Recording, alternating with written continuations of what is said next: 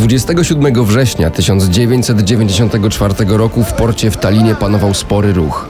Pod wieczór w krótkie bałtyckie trasy miały wyruszyć trzy duże estońskie i fińskie promy. Załadowywano ostatnie towary. Na pokład jednostek śpieszyli ostatni pasażerowie.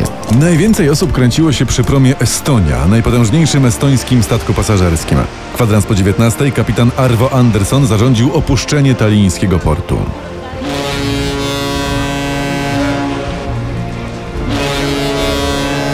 Tu mówi kapitan. Proszę przekazać pierwszemu, że czas już wypłynąć. Tak jest, zrozumiałem. Kierunek Sztokholm. Kilka minut przed wpół do ósmej olbrzymia Estonia ociężale obróciła się w porcie i powoli zaczęła omijać Redę. Droga do Szwecji była wolna. Zaczynała się jesień. Służby meteo właśnie zapowiedziały pierwszy o tej porze roku sztorm.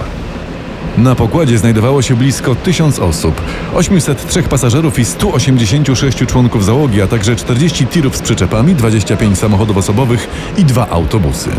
Estonia początkowo płynęła na czterech głównych silnikach. Prom pruł wodę z prędkością prawie 20 węzłów na godzinę. 30 minut po wyjściu z portu na wschodnim Bałtyku zaczęło bardzo mocno wiać. Za mocno. Siła wiatru dochodziła do 20 metrów na sekundę. 8 w skali Beauforta. Zaraz po 20 stary promo przejęli drugi i trzeci oficer Estonii Peter Kanusar i Andreas Tammes. Statek z ciężkimi warunkami atmosferycznymi radził sobie jednak doskonale. Już o 7 rano prom miał dobić do Sztokholmu. Miał, bo tak nigdy się nie stało. Kwadrans przed pierwszą na Estonii prawie wszyscy spali. Tylko nieliczni pasażerowie wyszli z kajut. Na kilka chwil przed pierwszą w nocy rozległ się potężny, czysty i metaliczny hałas. Tak jakby ktoś na pełnym morzu podniósł do góry furtę dziobową, przez którą podczas postoju na pokład wjeżdżają samochody. Po kilkunastu sekundach dało się słyszeć kolejne głośne i wyraźne odgłosy. Dokładnie o pierwszej na pokład samochodowy zaczęła wdzierać się woda. Już w tym momencie nikt na Estonii nie miał żadnych szans. Na statek wydano wyrok. Nagle prom przechylił się o około 40 stopni. Część osób, które znajdowały się na zewnątrz, wyleciała za burtę. Dziesiątki pasażerów pospadały z łóżek w swoich kajutach. Estonia błyskawicznie wróciła do normalnego położenia. Statek zaczął się chybotać. Na pokładzie wybuchła panika. Estonia zastygła odchylona o około 7 stopni.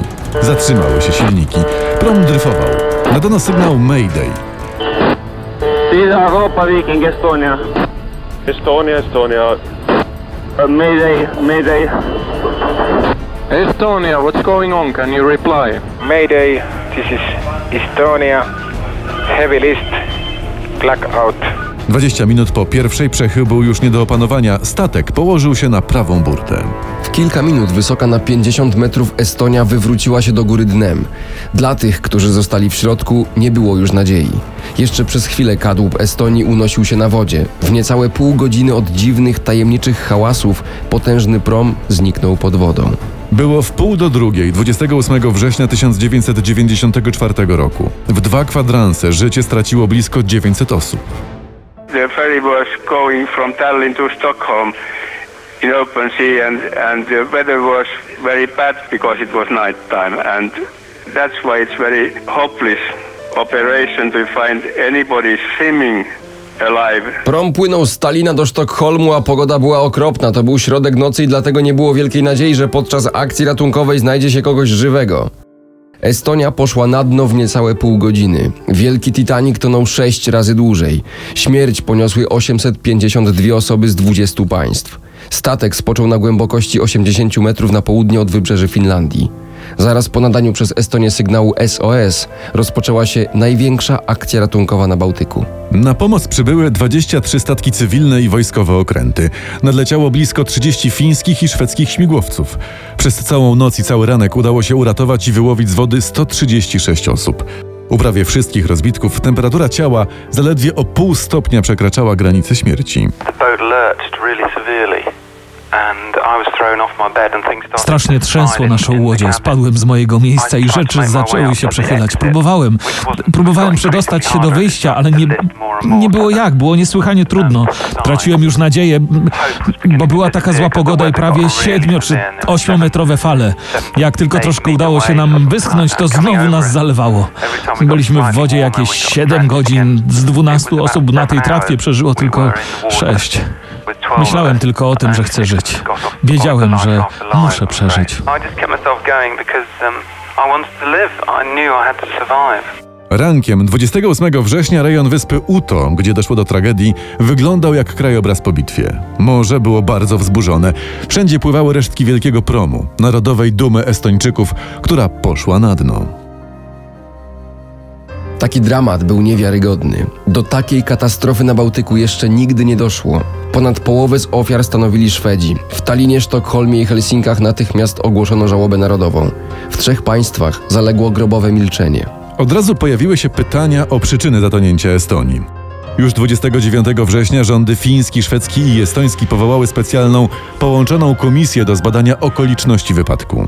One of the crew members of the ferry who was down on car deck around 30 minutes after midnight. Jeden z członków załogi był na pokładzie samochodowym jakieś 30 minut po północy i mówił, że jedna z ramp na dziobie statku była otwarta i że wtedy prom zaczął nabierać wody, może więc to wskaże na przyczynę katastrofy.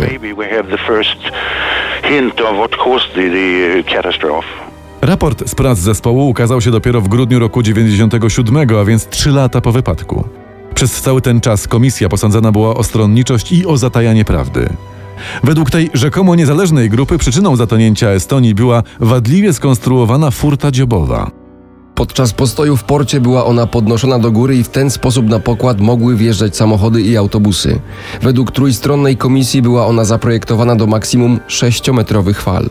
Tymczasem owej pechowej nocy w dziób statku uderzały fale o wysokości ponad 9 metrów.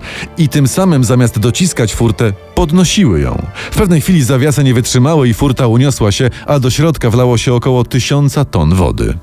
Oficjalne wyjaśnienie sprawy od samego początku nie przekonywało nikogo. Nie udało się bowiem odpowiedzieć na pytanie, dlaczego Estonia zatonęła tak szybko i dlaczego najpierw przechyliła się o 40 stopni, wróciła do pionowego położenia i potem znowu zaczęła się przechylać. Za furtą dziobową znajdowała się rampa, po której na pokład promu wjeżdżają pojazdy. Komisja nie wyjaśniła, dlaczego mechanizm hydrauliczny rampy był uszkodzony i dlaczego była ona poluzowana. Raport fińsko-szwedzko-estońskiej komisji spotkał się z bardzo ostrą krytyką. Media zarzuciły ekipie śledczej, że za wszelką cenę zależało jej na dopasowaniu dowodów do z góry przyjętej tezy. Teza ta brzmiała: winny jest producent promu. Tymczasem w atmosferze skandalu i pomówień wokół dochodzenia w sprawie tragedii pojawiły się głosy, że na Estonii eksplodowała bomba. Połączona komisja do zbadania okoliczności wypadku Estonii poddawana była nieustannej krytyce. W Skandynawii publicznie wątpiono w jej niezależność. Szwedzka część ekipy broniła przede wszystkim armatora promu, szwedzkie linie Estline. Estońscy członkowie komisji stali na stanowisku, że z tragedią nic wspólnego nie miała estońska załoga promu. Z kolei Finowie w ogóle nie pozwalali krytykować fińskiej inspekcji morskiej, która ostatnia dokonywała rutynowej kontroli Estonii. W takiej atmosferze w raport komisji wierzył mało kto. Co więcej, premierzy Szwecji i Finlandii sami poddali w wątpliwość niektóre tezy zaprezentowane przez grupę dochodzeniową. Rodziny ofiar żądały ponownego śledztwa w sprawie tragedii. W tym momencie do sporu wmieszała się komisja powołana przez producenta promu, niemiecką stocznię Meyer. Prace tego zespołu z oczywistych względów też nie mogły pozostawać bezstronne. Rzuciły jednak zupełnie nowe światło na okoliczności zatonięcia Estonii. Według niemieckiej komisji badającej wrak Estonii, nawet jeśli furta dziobowa promu była wadliwie skonstruowana, to po zalaniu pokładu z samochodami statek powinien był jeszcze długo utrzymywać się na powierzchni wody. Tymczasem Estonia zatonęła w 30 minut. Obalono też pogląd, jakoby zawiasy furty dziobowej nie były przygotowane na wysokie fale. Na filmie, nagranym dwa dni przed katastrofą, widać wyraźnie, że zawiasy te były bardzo, ale to bardzo poluzowane. Jeżeli więc nie wytrzymały naporu fal, to nie z powodu wady konstrukcyjnej, a z powodu zaniedbania mechaników. Udało się także ustalić, że w dzień tragedii kilku członków załogi Estonii próbowało docisnąć feralne zawiasy. Niemiecka komisja przeprowadziła także serię eksperymentów ze zawiasami takimi, jakie znajdowały się na pokładzie promu. Okazało się, że wytrzymywały one przeciążenia prawie trzy razy większe od wymaganych. Dlaczego więc puściły tej pechowej wrześniowej nocy, kiedy fale nie były nawet dwukrotnie wyższe od tych, na jakie przygotowana była furta dziobowa? Widać więc było wyraźnie, że prace szwedzko-fińsko-estońskiej komisji były zupełnie jałowe. Tymczasem ciągle pojawiały się nowe zarzuty przeciwko trójrządowej komisji. Manipulacja z jej strony stawała się coraz bardziej wyraźna. Członkowie grupy w ogóle nie ustosunkowali się do zeznań świadków, jakoby na pokładzie Estonii słychać było odgłosy eksplozji. Według osób, które przeżyły katastrofę, te tajemnicze huki pochodziły właśnie z okolic furty dziobowej. Tymczasem nurkowie badający wrak promu na zlecenie rządowej komisji w ogóle nie pobrali próbek metalu z przedniej części statku. Tym samym wersji świadków nie dało się zweryfikować. Kiedy udostępniono materiały nagrane przez płetwonurków we wraku promu, wywołano kolejną awanturę. Rodziny ofiar podniosły zarzut, że z udostępnionego publicznie filmu wycięto te zdjęcia, które obalały oficjalną wersję wydarzeń. Brakowało bowiem zdjęć z okolic właśnie furty dziobowej i przedniej rampy. Jeśli komisja stwierdziła, że przyczyną dramatu była wada furty i rampy, to dlaczego w ogóle nie zrobiono tam zdjęć? Było oczywiste, że rządom Szwecji, Estonii i Finlandii zależy na ukryciu prawdy o Estonii. Tragedia estońskiego promu do dziś budzi masę kontrowersji. Jednak we wersję zamachu terrorystycznego na pokładzie Estonii początkowo nikt nie wierzył. Pamięć o katastrofie promu Estonia jest w Skandynawii bardzo żywa. Przez pierwsze miesiące po tragedii w mediach Szwecji, Estonii i Finlandii nie mówiło się o niczym innym. Zewsząd pojawiały się nowe domysły co do przyczyn wypadku. Wrak statku leżał na głębokości zaledwie 80 metrów. Był więc łatwym celem dla ekip wynajmowanych przez rodziny ofiar, a starających się na własną rękę zbadać statek. W uczciwość oficjalnych raportów nie wierzono bowiem od samego początku. Już w 9 miesięcy po katastrofie zakazano nurkowania na wraku Estonii i w jego okolicach. Co więcej, szwedzcy nurkowie wynajęci przez trójrządową komisję zostali zmuszeni do złożenia pisemnych zobowiązań, że do końca życia nie wyjawią tego, co widzieli we wraku. Jakby tego było mało, rząd w Sztokholmie ogłosił, że zamierza jak najszybciej zabetonować wrak promu. Było więc jasne, że decydenci chcą zamknąć dostęp do Estonii. Komuś zależało na ukryciu prawdy o zatonięciu statku. Szwedzcy oficjele podkreślali także, że ciała ofiar katastrofy znajdują się wewnątrz wraku. Tymczasem wszystkie ekipy, które penetrowały okolice Estonii, donosiły, że w całym rejonie wokół promu pełno jest ludzkich zwłok.